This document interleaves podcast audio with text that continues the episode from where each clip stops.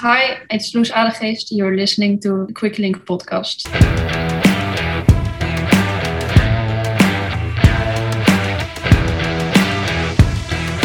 Good afternoon and welcome to Quicklink Podcast Show 503 on Wednesday, the 18th of May, for yet another daily microdose of cycling news. Just the one race on today and slim pickings in the news. Won't lie, it works for me. Biggest news of the day comes from today's only race, the Giro, where yesterday's stage winner Biniam Girmay was hospitalised last night after firing his podium champagne, sorry, Prosecco, cork right into his eye.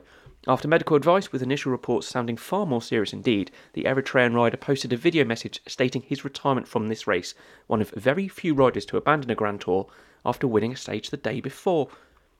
Happy birthday today to Team DSM's Chris Hamilton and to Remy Rochas of Cofidis, both racing the Giro today, and to Flanders and Roubaix winner Niki Terpstra. It's also Sean Yates' birthday today, and apparently he has subsequently admitted it, but I haven't seen anything. Right, the day's racing then, stage 11 of the Giro. From Sant'Arcangelo de Romagna heading due northwest to Reggio Emilia along the edge of the Bolognese Hills. 369 metres of climbing over 203 kilometres. It's almost like the stage profile has been ironed. As a reminder, just because we're going to have to pad this out somehow, Juan Pedro Lopez of Trek Segafredo is the Maglia Rosa, Almeida's at 12, Bardet 14, Carapaz 15, Hindley at 20. Arnaud Démare as the Maglia Ciclamino, he's 61 points clear of Mathieu van der Poel. Diego Rosa is the Maglia Azzurra, he's on 83 points to Bouwman on 69. Lopez is also the Maglia Bianco, but that's on loan to Almeida. Today then, 203 kilometres pan flat, intermediate sprints at 76 and 126 kilometres in. Gird your loins for some fascinating action. Two man break from kilometre zero. Luca Rastelli of Bardiani and Filippo Tagliani of Drone Hopper going straight up the road disappearing four and a half minutes into the distance. Now, you'd have to be a total melon to crash on a day like this, but a few managed it, just as we hit the halfway mark of this year's Giro, 1,723 kilometres into this 21 stage parcours.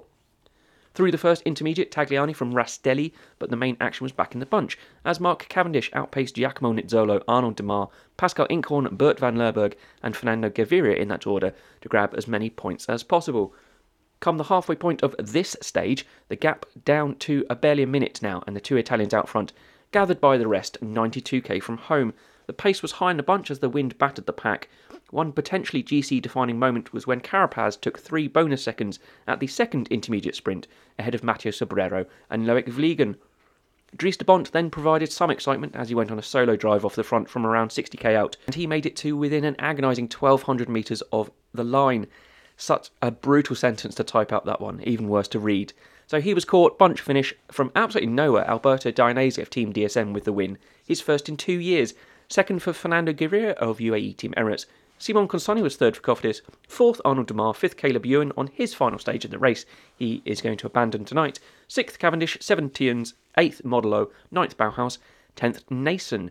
Lopez stays in pink, but Carapaz climbs to second on GC. He's at 12 seconds, level on time with Almeida.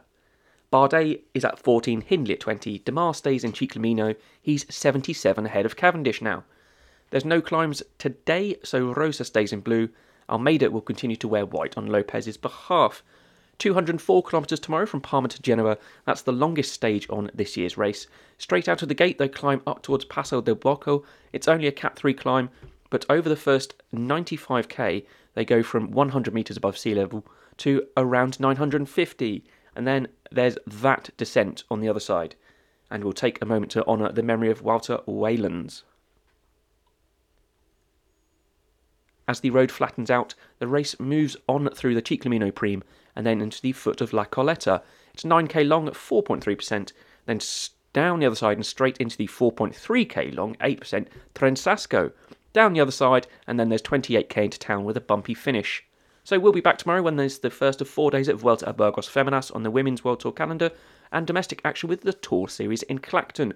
There's also fun in the States with the Joe Martin stage race getting underway in Arkansas, but the time differences with that will mean we'll be a day behind on the stage reports, if you see what I mean. We'll speak soon. See you later.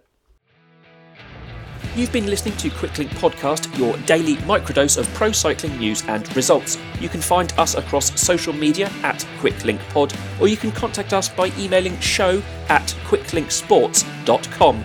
Share the show, and we'll be back with you tomorrow. Bye now.